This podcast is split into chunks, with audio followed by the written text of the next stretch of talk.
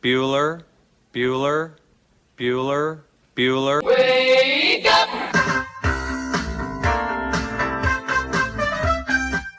Good morning! Terry Wilson. He's going to throw. Conrad! Touchdown, Kentucky! Touchdown! Kentucky! Victory! Kentucky! Like, give your fans what they want, you dinguses. She probably smokes marijuana. Bad, bad girl. They, Rubbish! Here's Buggers over here. Back outside. This is the point where he always hits it. Oh! Aaron Harrison beyond belief. We did it. We beat those British We beat the British. Suck it, Cornwallis. 10 kids. You're basically pregnant for 20 years. Pregnant or breastfeeding. Just wild. Like that sounds exhausting.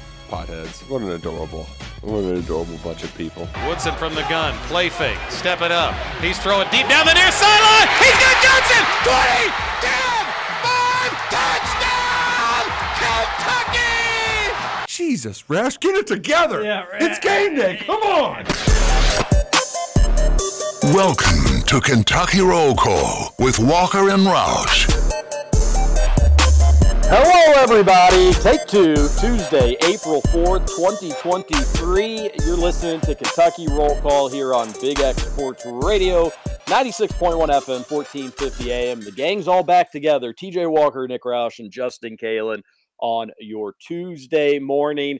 Roush and I have already warmed up. We we did some vocal exercises, if you will, on Twitter Spaces, getting to to talk to some KRC listeners, and that was a good time. As Roush drops out of the meeting, this has been the morning from hell for Kentucky roll call. He'll join us back. I have no doubt in that. But Justin Kalen overslept and then woke up. Now he's here. He's got things to say. Scoots, everybody wants to hear your story. What happened this morning? Man, I, I pulled a Trevor. Is basically what happened. I, I have done this show for what over two years now, and I've never been late to a show. And I woke up this morning. So I did the thing last night. TJ, I told you on yesterday's show that I wasn't going to have internet last night, and I was going to have to watch the game on my phone, right? So I watched the first half in my living room, sitting on my couch. Get through the halftime, and I'm like, you know, let me just go lay in bed and watch the rest of this game. So my phone charger, I had I have a long phone charger and a short phone charger. Well, unfortunately last night I left my long phone charger at the hotel, so I was using my short phone charger and to get a good view of the game as I was laying in bed, I had to unplug it. Well, long story short, I must have fallen asleep at some point during the game and never plugged my phone back in. Opened my eyes this morning and it is daylight outside. And I'm like, oh, this is not good. Click on my phone, couldn't see what time it was. So I sprinted into the kitchen, 707. I'm like, well, crap, this ain't good. I was like, let me let me just let them know. I was like, oh, my phone's dead. I can't let them know. So let me just put on some clothes real quick, get to the studio as fast as I can. Maybe they'll be at the studio. Maybe we're going from home today. I didn't really know what the situation was going to be. So when I got here to the studio and you all weren't in, I was like, all right, well, if they were in studio, they already lost patience and they headed out, which I wouldn't have blamed you all not one bit. So yeah, I get here and I fire up the go- the Gmail chat, and you all are talking about me oversleeping. So I-, I was glad to know that you all were still there. You hung with me. I apologize for being late. It will not happen again. I am. I hate being late. There is nothing more embarrassing when it comes to having a job. Just show up on time is one of the easiest things you can do, and I failed to do it today. So I apologize. buddy that's all great of you to say that like if you if you goof up that's really how you respond and answer to it. Fine by me. Stuff like that happens it, it, it's probably a good it's a good thing that we probably were going from home today. Yeah. uh, I don't, you know because it's believe it or not I, I don't i mean that studio is not the most fun place to hang out in if you're just doing nothing. Um, if you got radio to do it's not so bad but probably a good thing we were going home today and stuff like that happens. It's happened to every single one of us on this radio show at some point. So do not sweat it. No big deal. Glad you're back now. We do have a lot to talk about.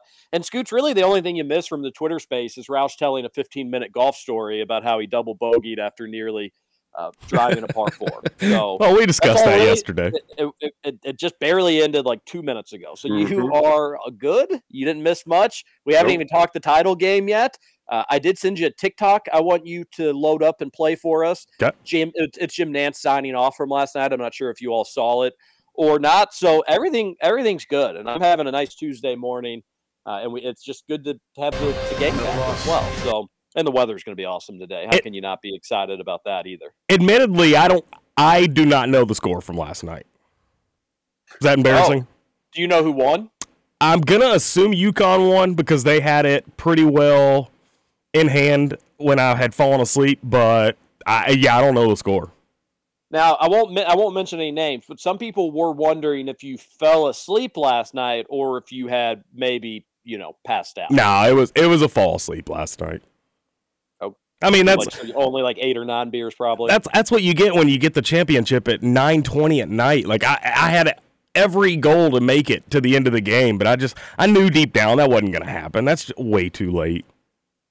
Yeah, and we did already talk about time zones this morning as well. You did miss a good time zone Ooh, discussion, which is always timely on a national championship night. By the way, just I, I hate when college basketball is over. The championship game stunk last night. We're going to talk about it. It stunk. It wasn't great, but I'm still very sad that it's all over and we have to wait for Mhm. November for the sport to to return.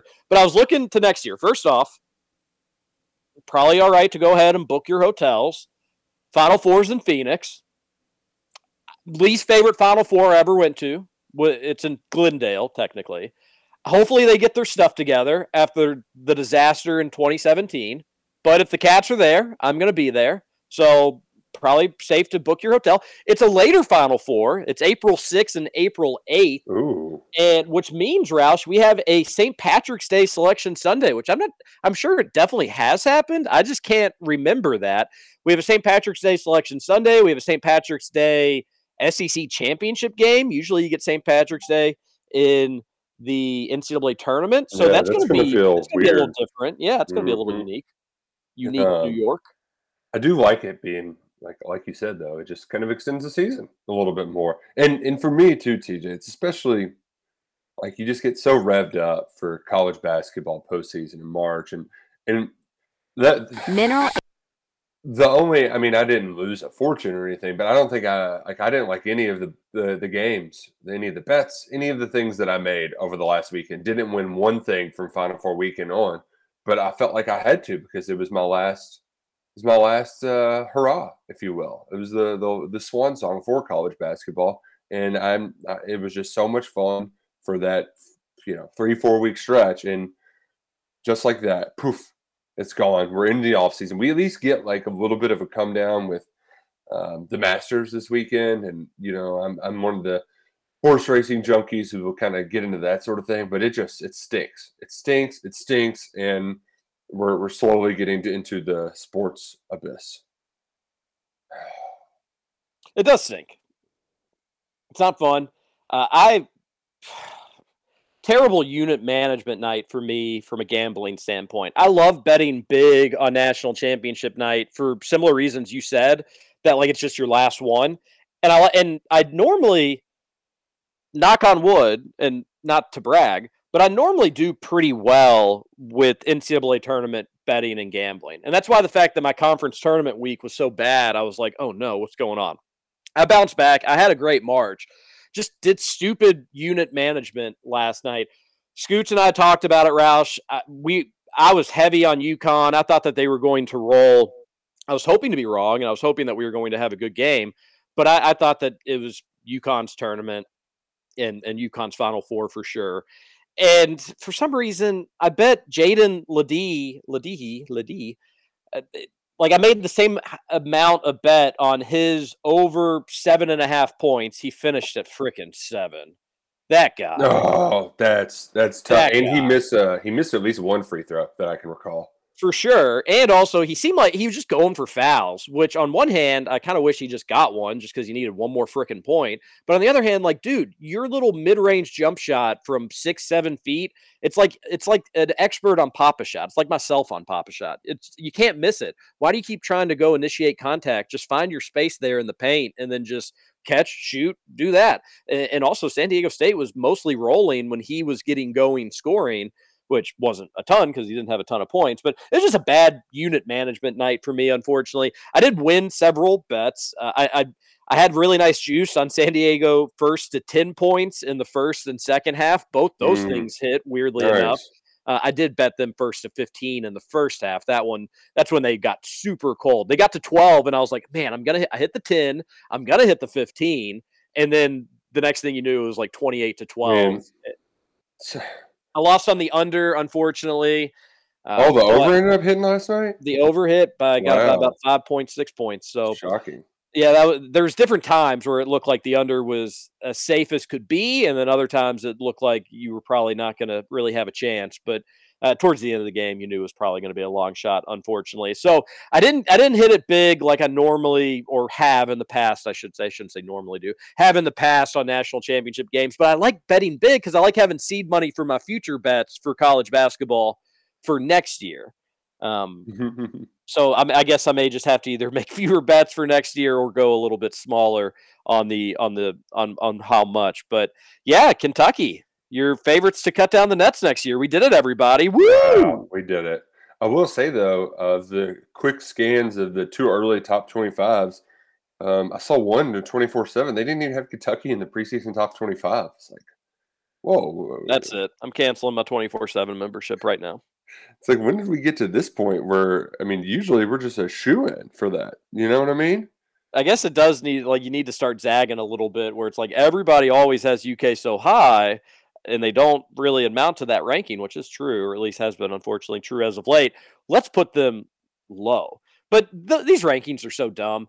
And I get like people do it, and here we are talking about it. Content factory. Yeah. No, nobody even knows what the what the rosters are going to look like. They have oh, no know. idea. Basketball's not going to be played for seven months. I get the exercise of it all, mm. but if anybody gets upset or too excited or it, you know, they're meaningless. They're completely and totally meaningless. It is. It does amuse me very much, though, that like when when they were sharing some of the, uh it's like, how do you know which guys for UConn are staying or going? I mean, now more so than ever um, because of NIL and the transfer portal and everything.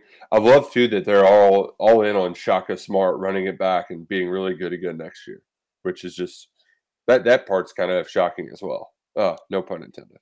I like I like Shaka Smart. Uh, I think it's hilarious though that other people besides the FAU coach is winning Coach of the Year awards. Like, isn't that wild? like Florida freaking Atlantic went to the Final Four. Didn't really even seem like necessarily they were out of place being there. They came out of a they got relatively upset. tough tough region, although they Once did they get got lucky. there. Yeah, they got lucky with their one seed. Um, it, it coming out of the eight nine spot. But how how's any other coach in the country winning Coach of the Year awards? And Jerome Tang had a great year. Shaka Smart obviously had a great year. Uh, I don't quite understand that in the slightest. I do think for like hundred percent certainty, had Florida Atlantic been in the championship game and Butler not hit that shot on Saturday, we would have had a better title game. And with the way I think UConn, if you asked UConn fans, they'd probably be like, "Yeah, this was like a B minus game for us. Like it wasn't horrible, wasn't our worst Yeah. stuff, but it definitely wasn't bright lights are on. Let's let's put together our best performance." I think Florida Atlantic would have made that a lot closer. Scoots, do you? Uh, I know you didn't stay up for the very bitter end, but do you agree with that? Oh, I do. Yeah. No, I, I just I liked the way FAU played a little more. San Diego State relied relies on their defense, and we've talked about that all postseason. But when you've got a team that is good defensively and not so good offensively, whereas with Florida Atlantic they would have been able to put up more points. So yeah, I, I do think that would have been a better game. And who knows? Maybe if it was Florida Atlantic last night instead of San Diego State, maybe I'm more intrigued to stay awake the whole time. I don't think it's crazy to think. eh, Of course, different opponents, they would have played different styles. You can't do this exercise. However, a lot of exercise talk for somebody that has no interest in exercising today. However, I if Florida Atlantic could have beaten UConn. Yeah. So I, I think that Butler shot, while cool on Saturday night, it maybe cost us a better Monday, unfortunately. Um, I'm yes, I agree with you wholeheartedly. Because Uh, that game was horrible last night. it it was bad. and I didn't I, like I, I didn't like it for college basketball because you just put had the women put on a show And it's not that anybody expect like you knew that San Diego State and UConn, the way they were going to play, was probably going to be like this. But oh man, San Diego State, that stretch in the first half was as ugly as ugly gets. The they did the thing where they shot too well early on, and they were just like, "Oh, well, we can just keep taking contested long shots, and it's going to keep working for us." And they also just got scared by getting their shot blocked once or twice. They were like, "Oh, well, we can't go in there because we got we got blocked once. They're going to block it again." It was it was very frustrating to watch. Um, but I, I am with you, TJ. Like I I think we got that that buzzer beater was freaking awesome. Don't get me wrong. I, I enjoyed it very much. Um, the uh, the person we were with had a lot of lot of juice on uh, San Diego State, um, and, and you know just like a blind draw pot, right? Like getting to the title game, probably win a couple thousand bucks. So it was very hype for him, but yeah, they they just uh, knew there wasn't going to be enough offense there for the for the old Aztecs last night. They did make a nice uh, run there in the second half. Thought we might have a chance for a, a little backdoor cover, but um, you get a miss layup because they were scared of making layups, and then a three on the other end, and an 11 point game turns into a 16 point game, um, and then Jordan Hawkins hits another late three a few minutes later, and it just that that was kind of the breaks for uh, San, San Diego State all last night. It just every time they had a chance to really do something meaningful, it just things didn't go their way because they they did not have the offensive firepower.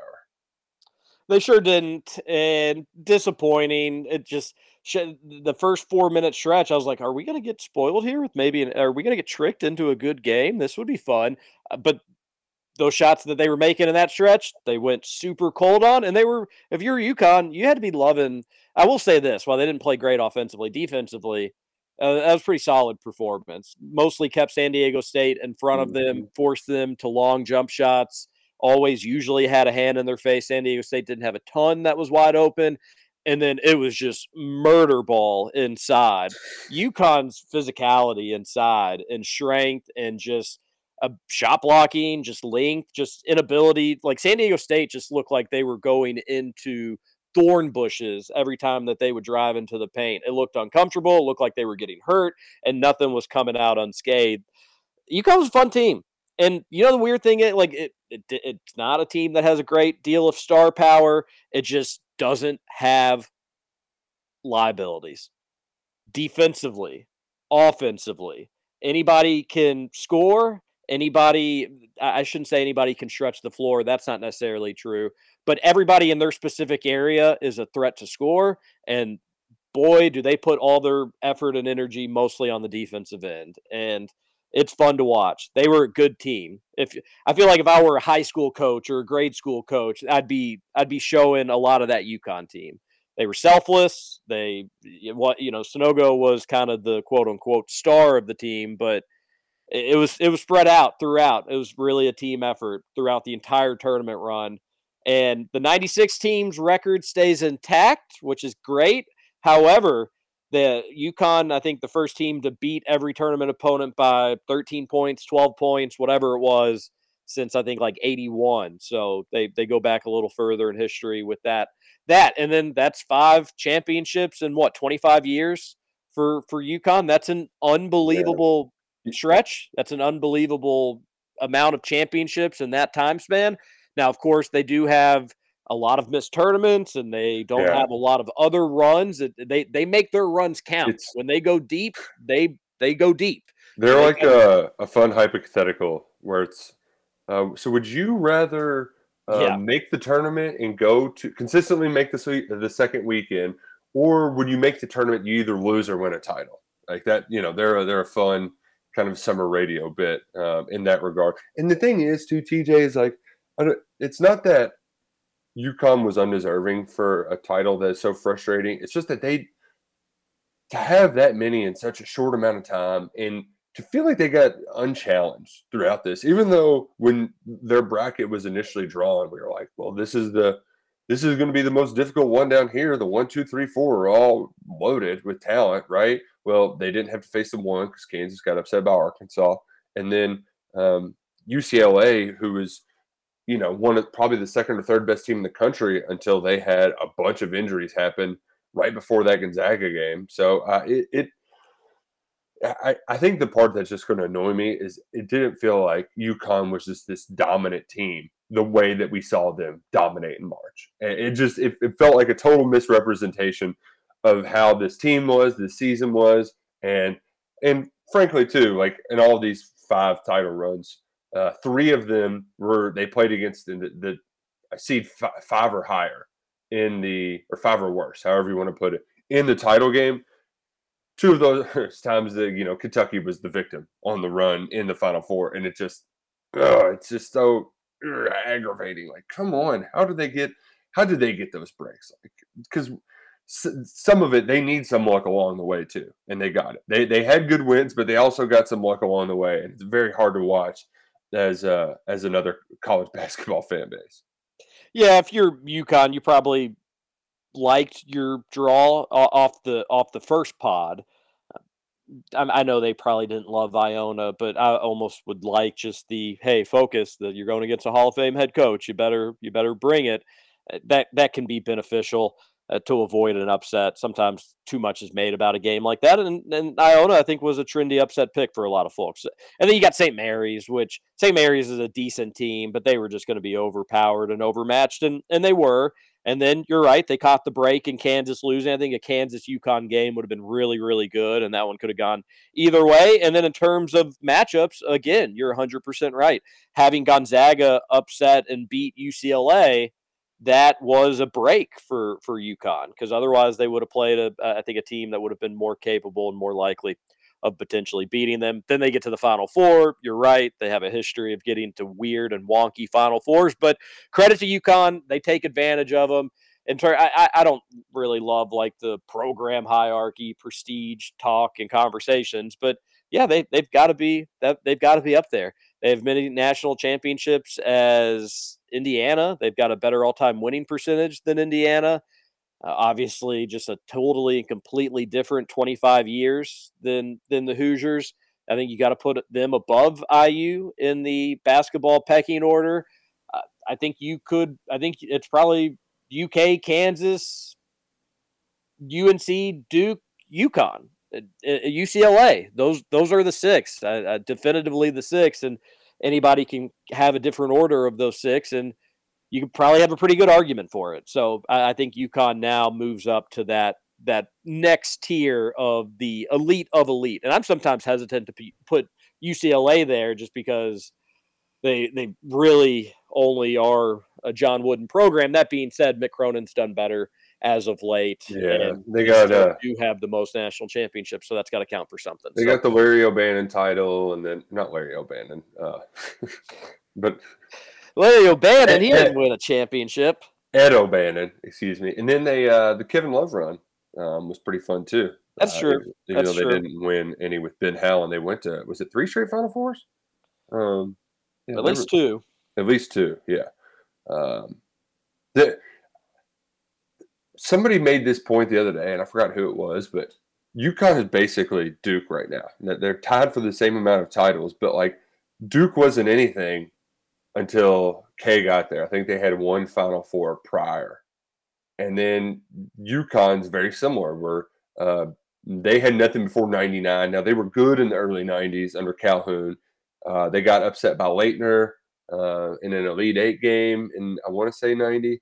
Um, but they have very much a it, it's very similar except uh, they don't get the same amount of hate. And i think it's just because like Kemba was so much fun and n- not like a hurley or a um, just you know insert like obnoxious duke player right? Like they haven't had the same obnoxious amount of players but uh, maybe you know maybe maybe it's all in the eyes of the beholder.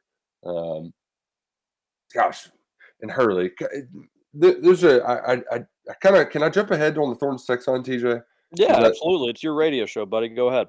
There was um so sorry for the long text. Watching UConn absolutely dominate this first half of tournament general has ticked me off even more as a UK fan. They have several really good players, and it's not just a one or two stud team. How in the hell do we continue to not have enough or the right guys year in year out? How are we not able to get some of these second tier role players that are really dang good. Even the backup goofy white big man is solid. This makes you realize there are a lot of good players out there, and uh, someone end up with drama queens or guys that just don't, and we somehow end up with drama queens or guys that just don't pay out. There is a very much a um, like roster building. I think is the most important thing missing from this program right now, where the transfer portal threw a wrench into things and trying to find the like Cal just hasn't found the right balance, um, and also finding the right balance of people who will come to be a role player and you, you have very defined role like joey calcaterra right? That guy was playing at san diego who is san diego even division one?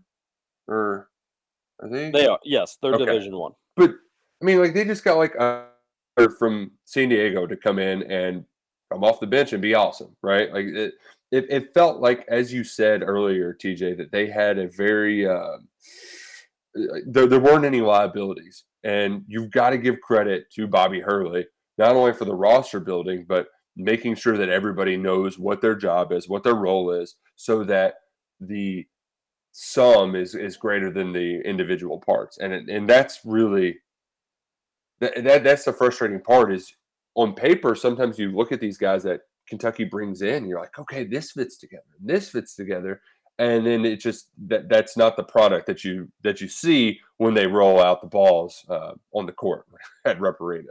I also think UConn just somehow manages to stay in the sweet spot of eh, Kansas, Kentucky, UNC, Duke. They get all the headlines in college basketball for better and for worse, as Kentucky is all too familiar with as of late, unfortunately. Where UConn can kind of stay under the radar, but still recruit at a really high level in the Big East. And every so often, they just get the right formula and they take advantage of it and, and they win. And they've now won with several different coaches in, in, in several decades, although all more recent and it's it's impressive. You just have to tip your cap to them, in my opinion. But it like again, if Kentucky gets hot, and when UK got hot, we heard about it.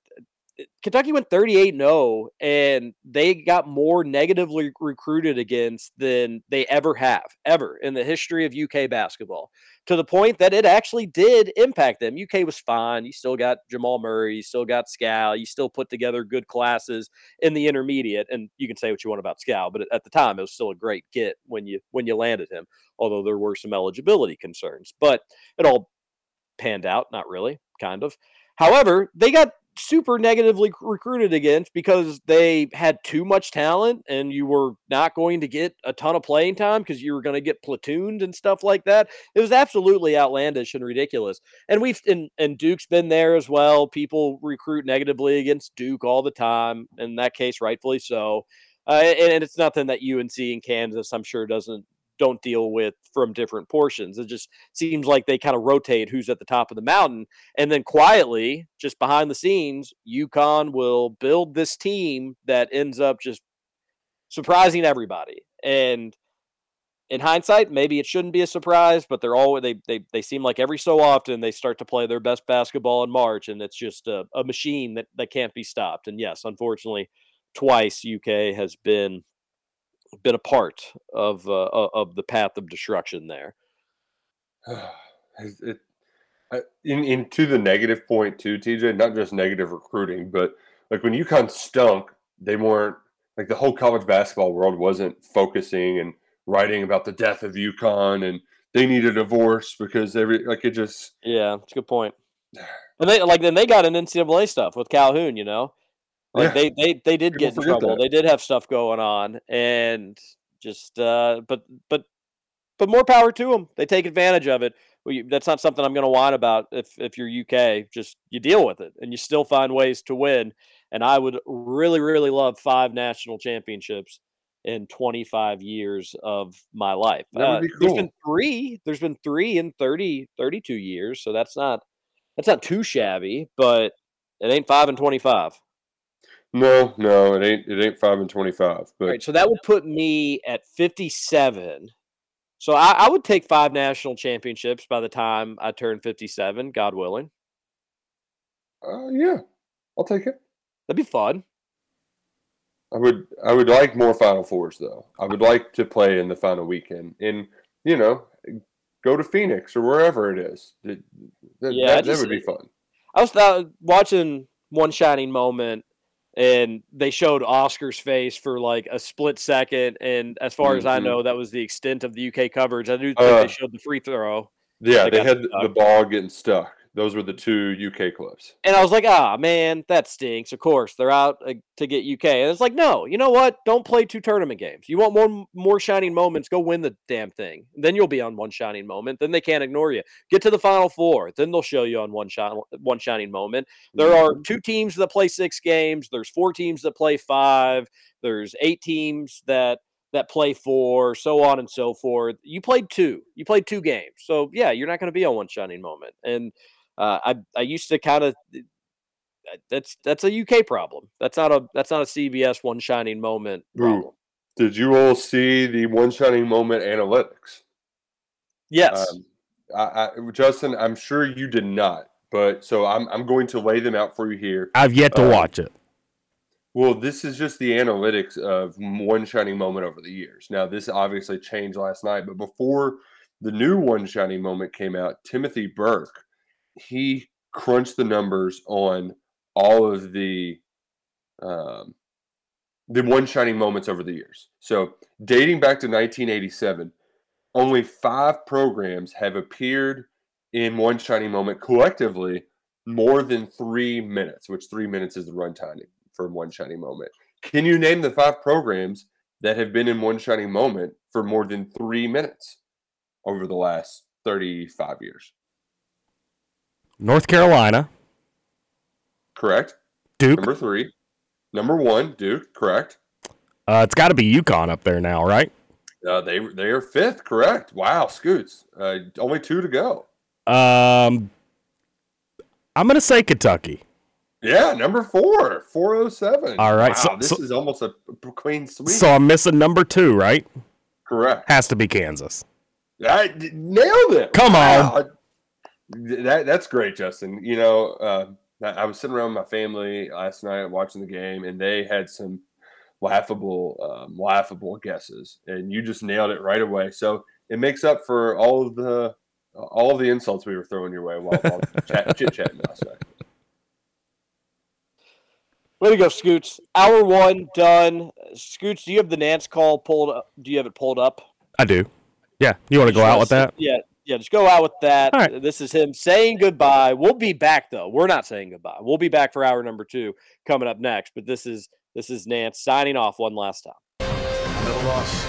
We're, we're at a loss. We're at a loss for sure. The GOAT. Just remember, one thing I learned through all of this is everybody has a dream and everybody has a story to tell. Just try to find that story. Be kind. You told it better than most, let me tell you. Can I tell you one other thing? I mean this, not to try to play off hello friends, but to you, everybody in the college game, my CBS family, my family, all the viewers, thank you for being my friend. Over? You say over? I ain't heard no family. Welcome back for hour two of Kentucky Roll Call Nothing is over until we decide it is. with Walker and Roush. We're just getting started, bro.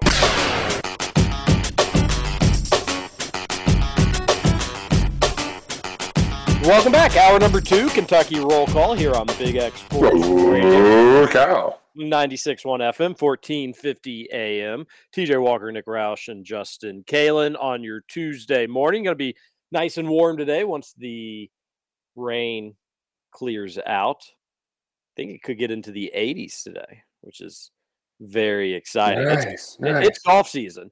We did mention the golf card on the Twitter space, but Roush probably should mention it again on radio. And it's such a great deal. People need to hear about it. Yeah, because uh, you can play some of the best courses in the area for under 25 bucks around if you visit bigxsportsradio.com. That's where you can order them online, uh, whether you want to check out Christmas Lake and Santa Claus, Elk Run, uh, the new edition Park Mammoth in Park City. Um, what else we got on there? I'm I- Old Capitol. Old Capitol, Elk Run, Valley View, Wooded View, Valley Christmas View. Lake. A lot of great courses, Roush. Yeah. A lot of nice courses. So, uh, many are saying the best courses. Yeah, pretty great. Pretty great. So check them out today. 812 725 725 1457. 812 725 1457. Or as Roush said, you can get it at bigxsportsradio.com as well. Limited supply. Get them today. Great gift, too, for uh, the golfer in your life. If there's a birthday coming up, maybe Mother's Day, or even early Father's Day gift. Never too never too early to, to think ahead. So, Big X Sports Radio golf card. It's really the gift that keeps on giving if you ask me. Text on into the Thornton's text line 502 414 1450. The text line is powered by Thornton's. Fuel up, save money if you are a refreshing rewards member every time you go to Thornton's. Different levels of saving, but minimum three cents. Who doesn't want that? And then also on the app, you can check out great deals inside the store. Great breakfasts, great lunch. They've got wings as well. And you can also get a Hmm. 32 ounce soft drink for 89 cents. That's correct. For under a dollar. Thornton's is great. The text line's great. Why don't we read some text? Man, and I just got uh, 20 cents off a gallon on my Thornton's app. Whoa, how'd you Yeah. get that? Because I'm a frequency reward member, man. They, they hook you up at Thornton's.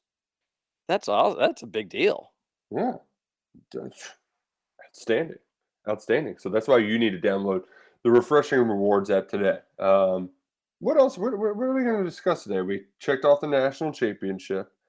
Um, I, I, I'm I'm not pl- unplugged from a vacation perspective, um, but I'm curious on what, what all has been touched on from over the weekend, all the other shenanigans. Uh, what, what was Jack's scoop that, that we had to get to? Oh man, it, it's juicy stuff, and I, I, I just I can't recommend enough if you are into this sort of stuff, uh, checking out his work. Uh, throw throw him a few bones for for his service and and what he's doing, but the the KSR Plus board, he does a great job. Obviously, House of Blue, I think they they do fine work as well. I like Chris Fisher.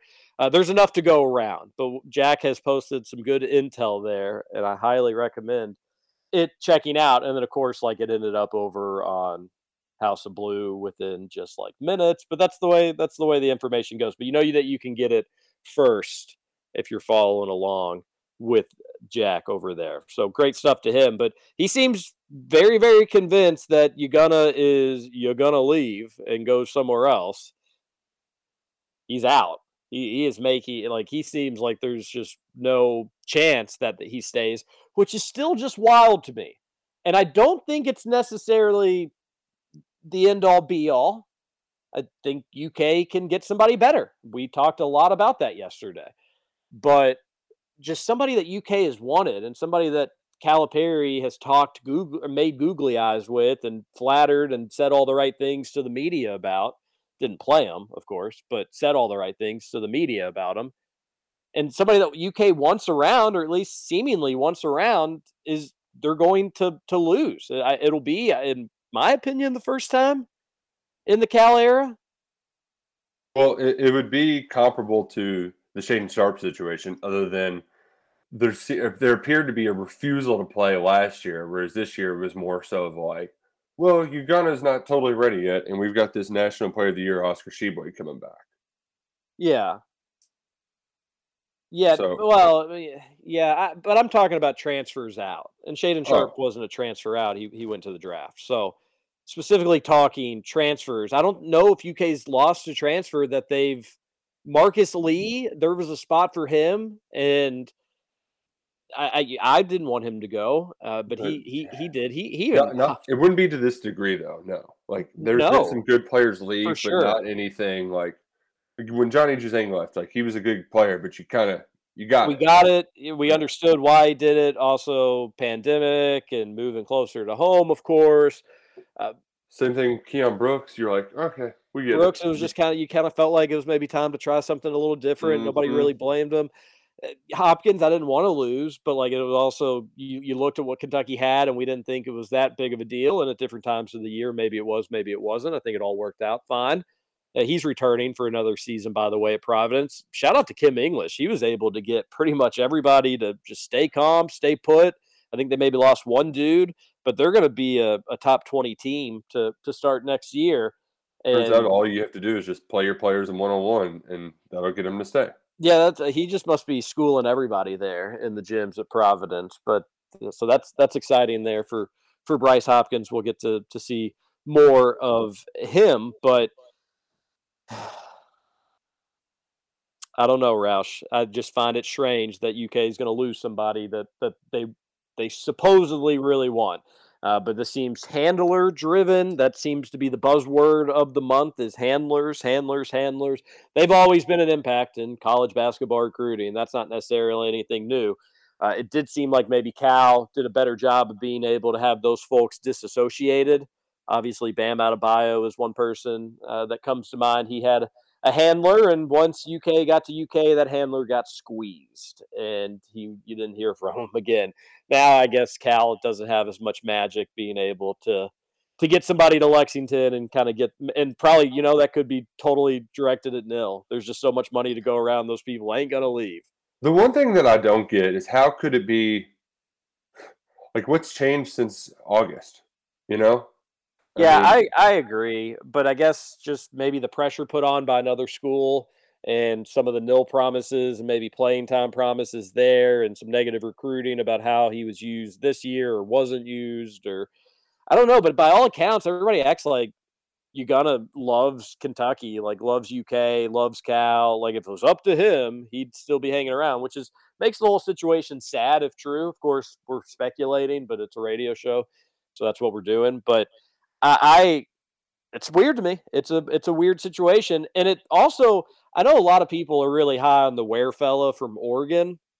He yeah. averaged six and four, which I I get it. That's better numbers than than Ugonna, but like eh, I don't think that's a sure thing. I. I, don't think it's a sure thing. So I almost feel like it puts a lot of pressure on Hunter Dickinson because what other bigs are you comfortably going to get if you lose Ugonna? And the other aspect of is just the familiarity with the program and everything. Like you having a, an entire rotating door every year, it's just very difficult. It just puts more strain on you. And Ugonna coming back could have alleviated some of that stress, right? Because by all intents and purposes, he's a pretty delightful uh, guy. You know, they, they like being around him. That yeah, the keeping up the continuity, all of that, like that, it that that that part of it hurts, um, and you don't know, like having to having to rely on successfully getting a big out of the portal is just not not a game I like to play. I feel like you're you're you're kind of playing with fire there. I would love Hunter Dickinson would check those boxes for me, and then there was somebody that said that Jack had said that he's not an option for UK. I did not personally hear or read that. that. from yeah. Jack. Um, so if he did, I did not see it. I know that that was out there that, that Jack had said that. Maybe I'd missed it on on one of the live sources says, but well, it I, might be just more of a like he hasn't heard that that's like a surefire thing. You know what I mean? Like that. that there's been a think, lot of headway made on that. Also, think Maryland hired like his old AAU coach or something like that and he's from the DMV area, so people think he could maybe go to Georgetown or Maryland or somewhere somewhere around there. I I don't know. I'm, but gotta leave, it's threat level midnight at the big situation for UK. And you may say you have Bradshaw, you'll be fine. You you got him. If Livingston can come back, you can you you can make it work. You can get pushed. Look, look at that national championship game. You think Bradshaw's how's he mixing up in the middle of all that? Yeah. Well, and to add to this, um, not it, it's not just what you would lose from the team from a physicality, like what he's bringing production wise, but the optics of it all would just be horrific. And there's another thing that could be could could be bad for the optics too, because um, I, I think it's clear that Oscar is going to uh, try to go the NBA route. That's the ideal. Uh, I, ideally, he's ready to move on. Um, but the way Jack put it, it's if he comes back, it it's coming back to another college. And I don't know. I don't know. I think Kentucky fans, there might be some of their heads would explode. Like, I'm not just- worried about that. I I don't think he's going to go to another college. I think he's just going to go to the NBA as well because the numbers floating around like he could get this much dollars by going to another school, and it's like, yeah, I think your his people are just making that up. Like, He ain't he ain't getting more money at another school than he'd get at UK. and just uh, Now, then you a- could say that- anytime you hear, hear a NIL number, I just am always skeptical. Sure. Like it's I- out I- there for a reason, you know. I'm the same way. I'm the same way.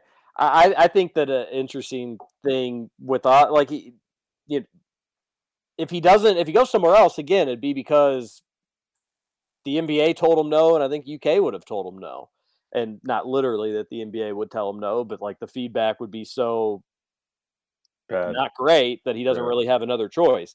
And I, I, I don't. I- That's a really interesting situation, and it may be one where, like, again, it. I, I would. I, I really would like to know the answer to it. But if Oscar was just like, "L- I'm making great money here. Like I made, you know, I, I much was made last year when he was when the NIL stuff was going to get approved, so he could send some money back to his family. It, what if he? What's what if he's in a situation where he's I'm, I'm able to provide? I've got a good spot. I love Lexington. Cal, I'd really like to come back for my one final season. I'd, I'd, I'd like one one more run. I would really love to know what you Cal UK Cal what his opinion would be on that. What he'd do. Because I think he'd say no. Yeah, but thanks, but no thanks, sort of deal. I Eh, think he- He'd say like it's. I I think that he really wants him to go pro. I think he really wants to. It's really time for him to go chase his his I- dreams. I will say though, if there was going to be a Oscar has his like I, I think we learned that his offensive liabilities aren't as limited as we previously thought this year. Uh, but we did just see how bad he is defensively in the pick and roll and how bad he is at passing the basketball. But isn't Aaron Bradshaw kind of the ideal person to pair with Oscar at the four? Yeah, like uh, that. That was really when UK was kind of cooking. Is when Jacob was a threat from the perimeter, or at least able to extend the floor with his jump shots. You would know you'd have that in Bradshaw. You you would have uh, one of the better what but one of the better shooting bigs in college basketball there. So you you yeah, and then also his length you would appreciate a little bit more. Again, we talked I talked about yesterday about how Toppin ended up being a bit of an underwhelming shot blocker. He was best at tracking down fast break layups, but pretty much anywhere else he wasn't overly reliable with blocking shots or, or being a threat to block shots or get a piece uh, of shots. Didn't really use his length or bounce as much in that area as he did in some other spots. But Bradshaw, he's not the bounciest dude in the world, but he's super long and he is athletic. So his length is going to is going to matter. I just I I don't want it to be Bradshaw at the five and his one and only backup is Lance Ware. Yeah, yeah, can't have that. Not that I don't see a spot like where Lance can go provide some valuable minutes. UK's having a tough time rebounding. The other team's got a 260 pound big that's bruising inside. You Go throw be him in there. physical, man. Just yeah, let, thing. let him go get a few fouls out there. Yeah. But if it's like, hey, Bradshaw turned his ankle, uh, Lance, you're going to be the starting center for two weeks. No, no, you can't let that happen. The, the stakes are too high. You just can't let that happen. You got to go get another. If Gunna's going to leave, you got to go get another big. And I know some people are listening. They're like, why hasn't he mentioned anything about Damian Collins? I, somebody else too. I you can't rely on Damian Collins either. Your front court can't be Damian Collins and Bradshaw. It will get eaten alive. You have to have a little bit more strength and muscle. And then you may say, well, that's what Lance wears for. Somebody else too. You can't mess around. You got to make it right. You got to you got to be competitive. There's got to be a March run. Final the Final Four drought's entirely too long. Mm-hmm. You can't mess around with it. So if you're gonna now, if you have Gunna and Bradshaw and Collins and Ware, and I doubt that that's gonna. It certainly doesn't sound like that's gonna be what it is. Then that's probably good enough. I still am a little bit worried about if Gunna is going to be able to Ugonna take that jump. I'm not so sure if he will be or won't be. So I'm still not 100% convinced on that, but at least it's enough bodies. You probably would have enough talent. You know, you can probably rely at least on Bradshaw offensively a little bit. But you got to do something in the portal. I'm thinking that's what it's looking like, Roush. And Mhm. stakes are high because bigs don't come around all that often. You'll probably get another big name or two in the uh, in the front court on the transfer portal, but it's almost it's a little looking like Hunter Dickinson and Bus. A lot of people like the the the four or the wing or the two. He can play multiple positions from Northern Colorado. That doesn't help you in in the regards that we're talking about, though. I'm okay with that guy. I, I'm not 100 percent sure. I'm big on Cryer Roush. If there's one person in the portal Yeah. I want more than the Oral Roberts guy, Yeah, and I it, it's one of those things where like I, I try not to get too okay this I, just try not to push my chips in too much on any one particular player in the transfer portal because i'm not going to say it's early in the process but like you know uh, the next two weeks are really when most of the names are going to go in and out. So I, I try not to jump all in on some more than others but yeah crowder would be awesome And- would be awesome This is another thing that like you, you hope that Calipari's doing the right stuff. We have reason to doubt more now than ever, unfortunately. But i- i- what's the? There's a lot of rumors around Dillingham. Is he? If he's not going to be a part of the equation, move quickly. Go get Cryer would be exactly what you're looking for. That dude averaged nearly 15 points per game in the Big 12 last year, which Bob Huggins said was the toughest conference he's ever gone against in his history of coaching, which he has played in some really good conferences. That's a why, uh, and, and Cryer just dominated. Baylor's backcourt, in my opinion, I think was probably the the best collectively in the Big 12, which is high praise, and he was a big he was a big part of that. People are conflicted about what he brings defensively. I think he's good enough. I think I think he's better than Antonio Reeves. And I, gosh, if you could have him and Reeves and Wagner, there's shooting, there's penetration, there's getting to the line, there's making the free throws. mm-hmm. Oh, it'd be so good. It'd be so great. yeah, yeah. And the thing, and if you have Dillingham, I like Dillingham a lot. I think there could be games he has 30 points at UK. I, I really, I really do. I also think he could be inconsistent. I think he could struggle. I think he could go weeks with maybe not having good games at UK. I think he's just that type of player that's going to have some really high highs and really low lows. That's something that needs to be considered just in its own right. And then let alone all the rumors about whether or not he may just not go to college at all. That's the big one. And you can't you just can't mess around. I'm I'm going to say that a lot this summer and this spring. You just can't mess around for this season. You need to be deep. You can't be afraid to hurt feelings. If somebody gets buried out on the bench, then so be it. They can transfer after the season's over. They can leave middle of the year if that's what they want to do. But you need to bring in the best collection of talent where you're not going to be able to to miss. You're not going to be able to whiff. Nope. Um, but I'm I'm I don't want to say I'm on pins and needles, but there is just a, like a lot of anticipation here because it doesn't feel like we've had a lot of like we're still kind of waiting around for still waiting around for people to make decisions, right? Like that's Oh, it all it all very much feels in the balance. I agree with you. Uh, It, it, we're- we're it is very like it's uh, exciting, it's nerve wracking, it's anxious because you just don't know. You know, a few big moves, a few departures, and then a few transfers going elsewhere. Then you're you're like, well, hold hold on here. You- What what's the play next? And again, it still is relatively early in the transfer portal. This stuff's going to drag out throughout April and even some maybe even later than that, but it'll go throughout this entire month and it's still early April, but it it is. It's uh it, it's exciting, but it's also like you know if it doesn't go in your way, then your whole season, even before it starts, even months Mhm. before it starts, you feel a little bit more nervous about. Yeah, yeah, and especially just like the outgoing guys. I mean, we've had. I mean, it was a different time, but typically a lot of those decisions, it was just like as soon as the season was over with, all right, let's just move on. Um, we know he's going to the NBA, but no, there's just a lot of. I mean, Jacob Toppin and Cason Wallace are the only people who've gone. Jacob Toppin, Cason Wallace, and Sahvir Wheeler, only people that have gone on the record. Like, what? What are we? What are we waiting on, folks? Let's get this ball rolling.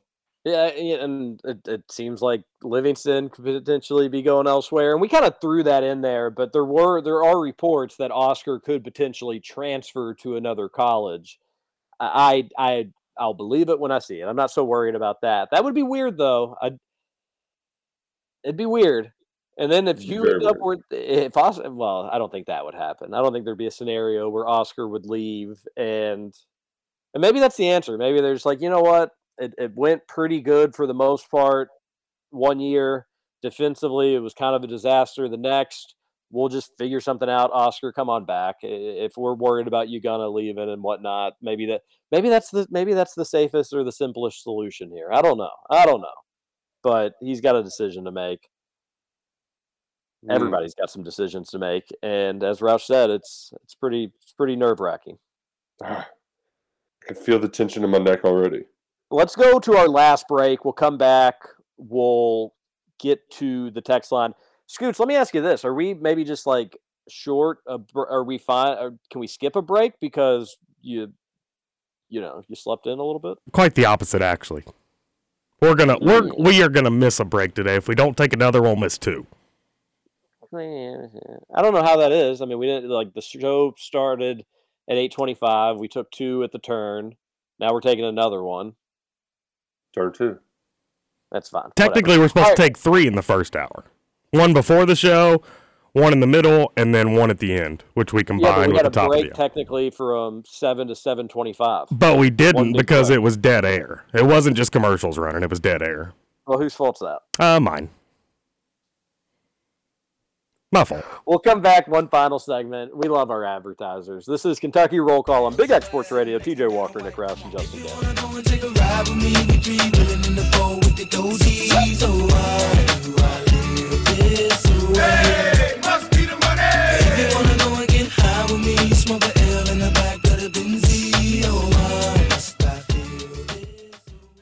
Welcome back to Kentucky Roll Call. you don't like fiction? Uh, Yeah, I guess you could say that. Like, what is your favorite fictional piece of anything? Do you do you like Jurassic Park?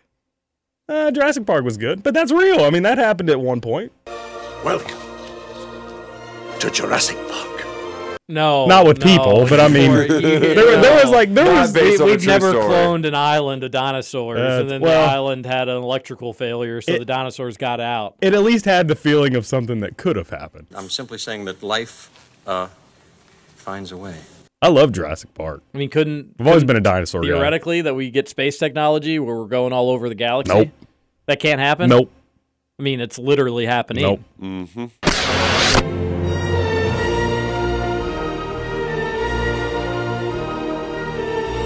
Uh, I, that was a special request from Nick Roush because um, it's very rare. Um, TJ, I don't know about you, but the the folks in my life, I don't, I don't, I don't talk shop with a lot of my friends. I don't talk work. That I don't think a lot of my friends listen to the radio show. Um, but my sister, uh, she she listens in, on her commute. Um, she's a big fan of KRC, and she just were we dragging Scoots? I don't know, but Scoots got brought up in conversation a lot this weekend, and when, when somehow the the Jurassic, I don't, I don't know how we got to that point, it like he's he, he likes Jurassic Park, but he doesn't watch fictional things. Like what the what what is wrong with this guy? Oh, it's great. Just ha- had a good time while busting Scoots' chops without Scoots actually being there to to get busted. That's why my ears were ringing. I was wondering. Now I got it. Scoots it. is the most interesting man in radio. As Nantz said, everybody's got a story. Scoots is is wild. it really, it really is a pretty wild, wild life you've lived, buddy. I've I've had a good life, yeah, no doubt. Now you just sleep in all the time. all right, let's get to this Thornton's text line. Roush, we need to make a note to talk more football tomorrow. Um, I, I didn't. Get- me? I wasn't at the fan day on Saturday. I did a little recap and did more. Just it's nice that Leary's kind of assumed the leadership role. You got to have that out of your quarterback, but maybe more football analysis tomorrow. Yeah, works for me. We got hey, we got we got nothing but time. Wow. Unlike Scoots, no time. Hello, summer radio. Although we got the Batcats to Yeah, to help us out, and they play today. Dayton, I believe. Yeah, the Flyers. It's going to be amazing, amazing weather. I really would would like to go. I almost ninety five percent sure I'm not going to, but for those that live in Lexington, if you lived within like a 10, 20 minute drive, man, that's going to be awesome tonight. And go support them because they're winning. And if they win, that's all we that's all we want. That's all we want out of the baseball program. So nice little midweek game. Again, I think it's Dayton. Yeah, that's right. Dayton and then uh, road trip to Georgia this weekend. Yeah, that's a big one because that's your last one against not just a, the gauntlet. Right, you, right. You, you, need to take you need to take advantage of it, even if somehow it is on the, the road. Schedule all of the, the, the Kentucky is number ten in the country now. First time they've been in the top ten in five years. But um, yeah, they're like the sixth SEC team or something like that, and they Yeah, play all of them towards the back end of the schedule. Although they are ahead of Tennessee, who's at number eleven. Suck it to the Vols. Ah, big old suckety suck suck suck it to the Tennessee Volunteers. Um, TJ, you need to look up the uh, where the Texon starts, and I need to tell our listeners about Shady Rays because uh, it's been it's been good keeping those uh, eyes covered. And guess what, TJ? We even we let Duke get in the Shady Rays game because it's getting sunny. He doesn't like the sun in his eyes, so he, we, we had to get him a pair, and it's the best it's the best route to go for kids too because they break them or lose them, which he will. All I got to do is pow, smash that replacement pair button. They'll be on my way in no time for a small, minimal handling fee, and it's great. I used promo code Big X my first purchase, got twenty five percent off. The best shades in town, uh, locally made. ShadyRays.com. Well done. We love them. A texter says Roush said Cason Wallace was taking his talents to the NBA. It's old, lol. Yeah, somebody had texted in yesterday and said people saying taking their talents is old, and we didn't get where it was coming from, but that's where it's coming from. Oh, you had uh, written about it with Cason Wallace. Yeah, I, I sent off a tweet from a golf course on Saturday morning. Sue me. Everybody, calm down. It's not a big deal. Yeah, Everybody, calm down. Gosh. Wouldn't shock, Everybody.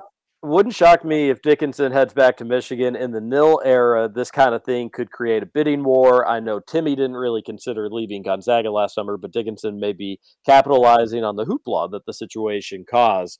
I- I, could see that potentially happening. It, it doesn't. It does seem like he is looking to go elsewhere, but I don't think that's uh, impossible. But I, I bet he probably actually goes. It seems like he may.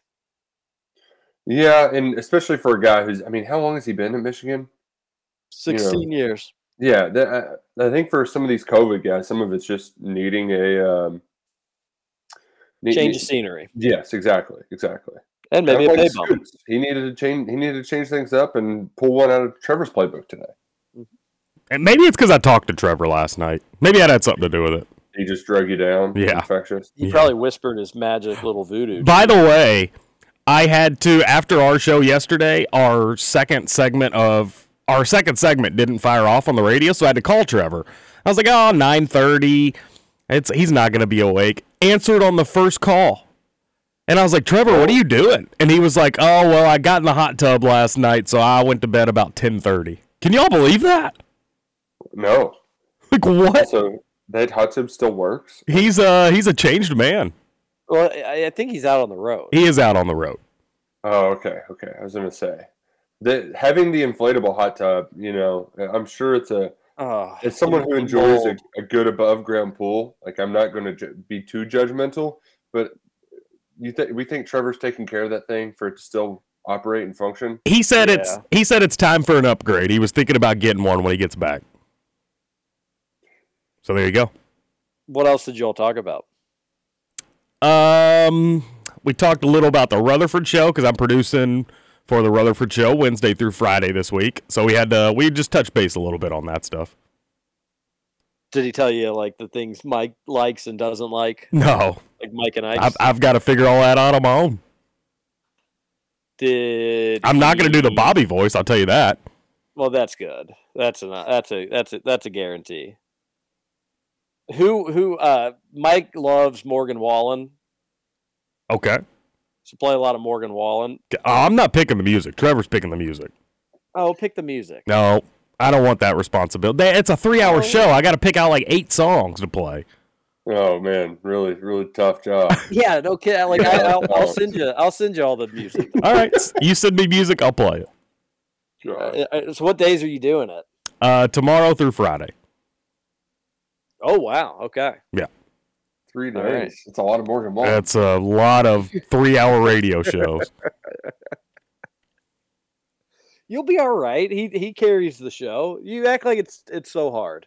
No, it's not hard. It's just that's such a long time. Like anytime I even produce for them when they're like out on location, three hours just takes so freaking long. Especially when it's something you don't care about, like Louisville sports.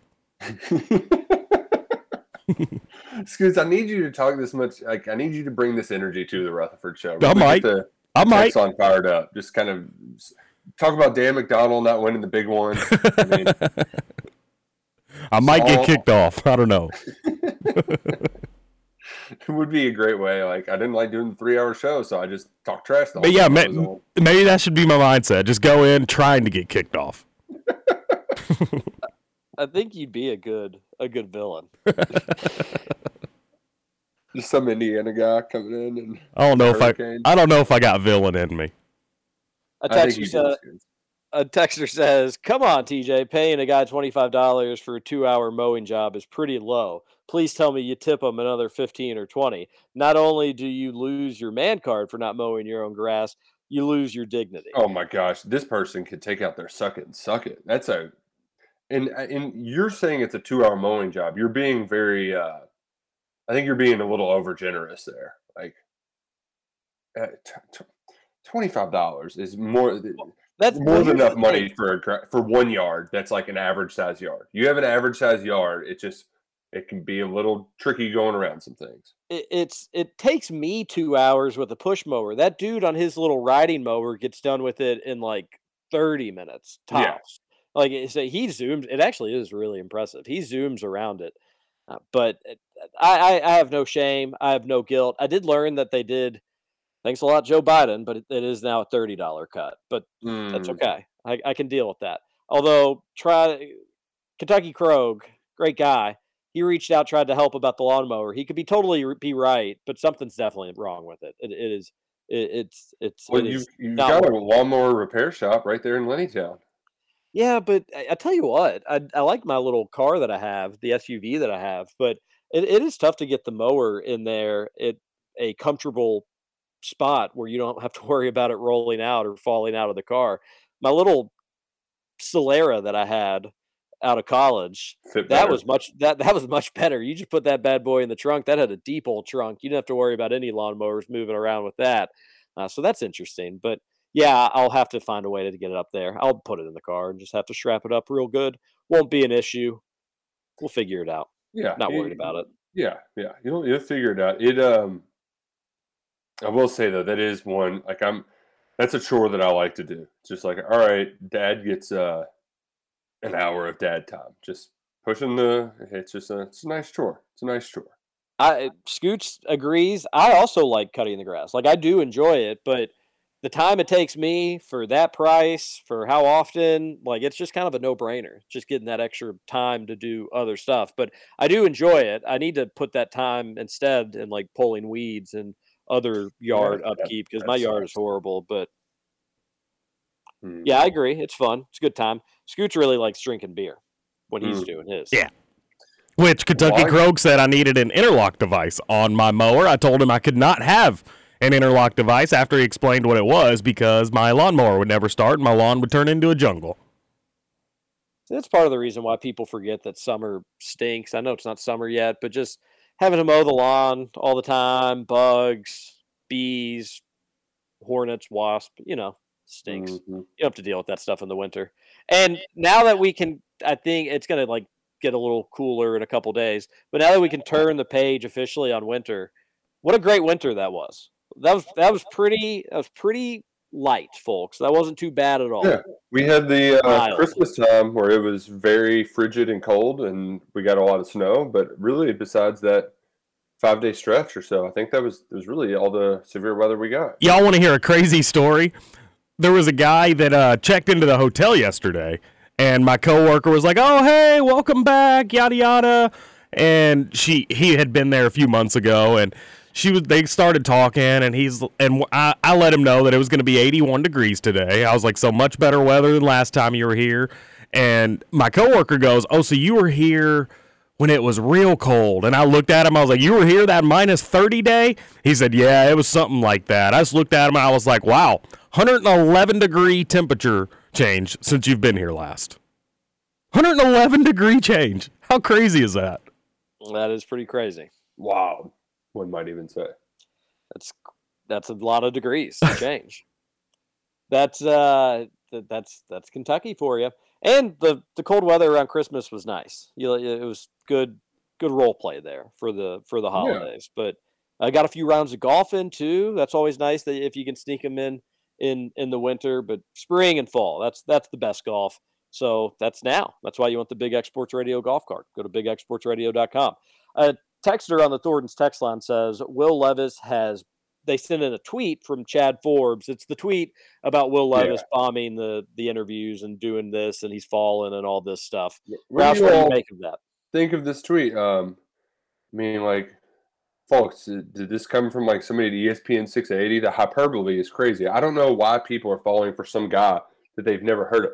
If if the interviews of a CAA will attempt to work magic, but they don't uh, run the Titans anymore or the Raiders. It's like, all right, dude, you no.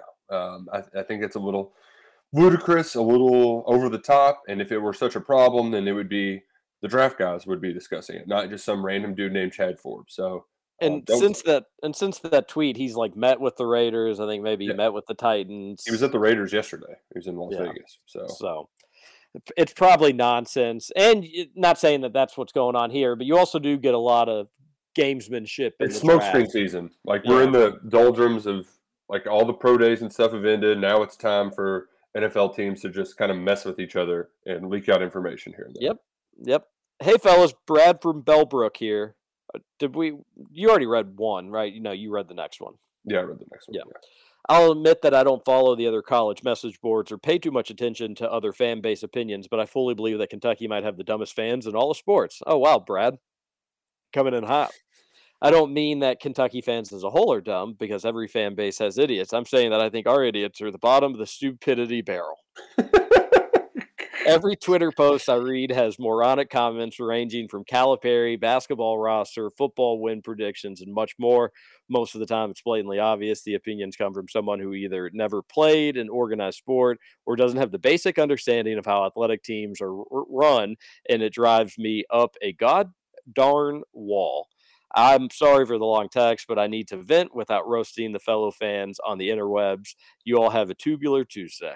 Whoa, Brad, Brad. stop stop reading comment sections.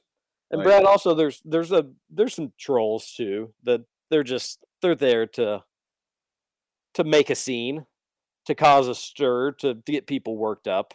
It happens. Mm-hmm. Uh, but there also are a bunch of goobers too. Yep, lots of goobers. Well, it's pronounced goober, actually.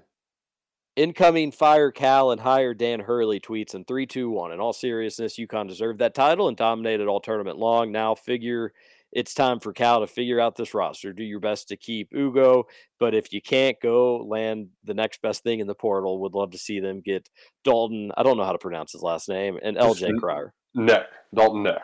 We'll keep Net. That. Neck. Net. Oh, okay. Got Talking out the side of your neck. Easy neck. He is fun to watch. He's he is a he's a unique player.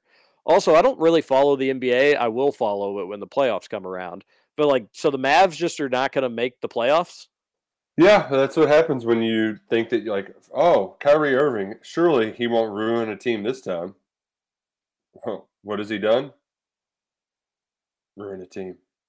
It's absolutely wild. How how the especially like with the play-in tournament nowadays, how do you miss out?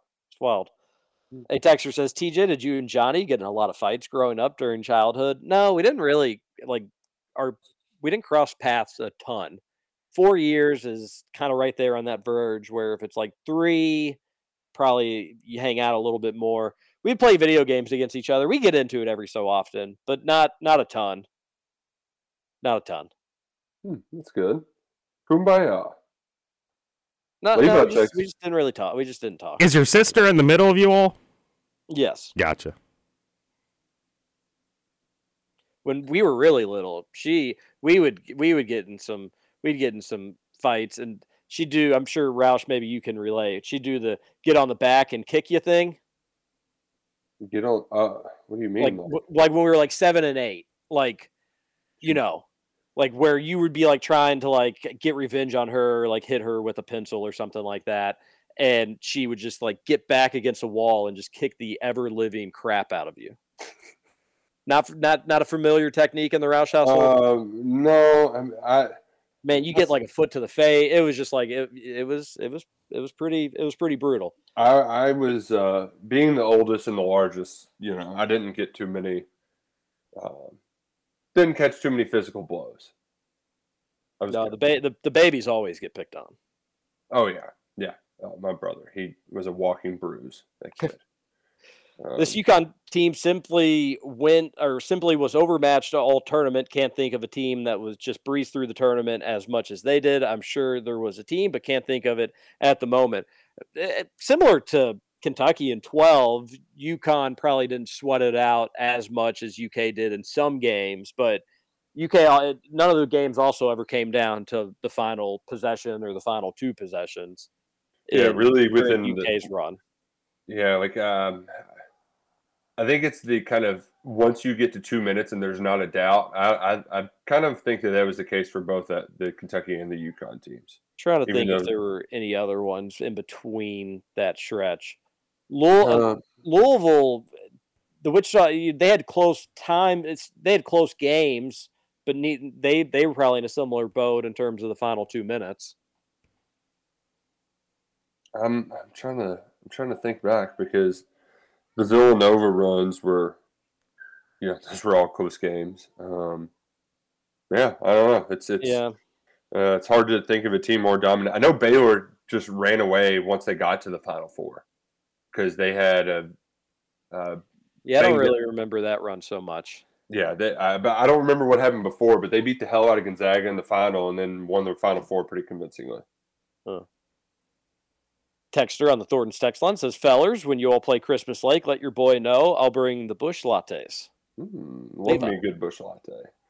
Um, another texter says, while we have all done what Scoots did this morning, very little of us have done it as a 30 year old grown man. She, Scoots, that was a big one. Yeah, I really feel like I'm 22 again.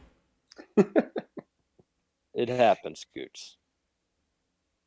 Cal was the coach of the year, turned it all around after some bad losses. Suck it, haters.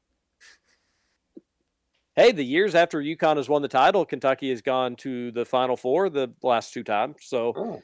again, book your spots in Glendale. How neat are Twitter spaces? Pretty cool that you can jump on there and have a radio show. Yeah, that was pretty neat. We did it. Yeah, that's nice. In hindsight, we should have known Wheeler was going to be a problem before he ever stepped on the court. We forget that the dude said he was cheering for Georgia over Kentucky in football last year. I mean, people do forget that. People do forget that. Not sure if there are only two, but Texas Western beat Duke in the 66 Final Four, and then we beat them in the 78 Final. The only two what? I don't know. I'm confused. Oh, talking about um, UConn having nothing beforehand. So Duke, yeah, he's saying that Duke had two Final Fours prior to their K. Oh, Yeah, your point is a good one though. Duke was K. They're nothing without him until they prove they are. Kind of like Indiana, pretty much just a Bobby Knight program. That's it. hey, Scooch, Bobby Knight got out of the hospital, buddy. Nice. Glad to hear that. He's heading home. Good deal. John's here. Good morning, everyone. Glad college basketball is over. What? What? I'm ready to focus on baseball and what the Cats basketball roster will look like next season. You all know I'm not an IU fan, uh, but you cannot put UConn in front of them. IU was a program that carried college basketball for a certain amount of years through the 80s. They were a superhero program. They were the last team to go undefeated and win a championship.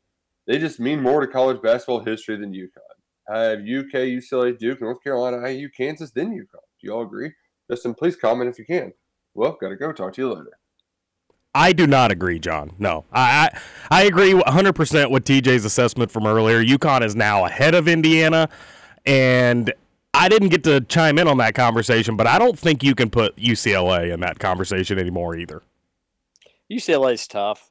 But they, as Roush said, it's it's not like they've just been horrible as of late. They haven't gotten a national championship in a long time, but they have they have knocked on the door, and it doesn't seem like Mick Cronin's really going to let them go anywhere else.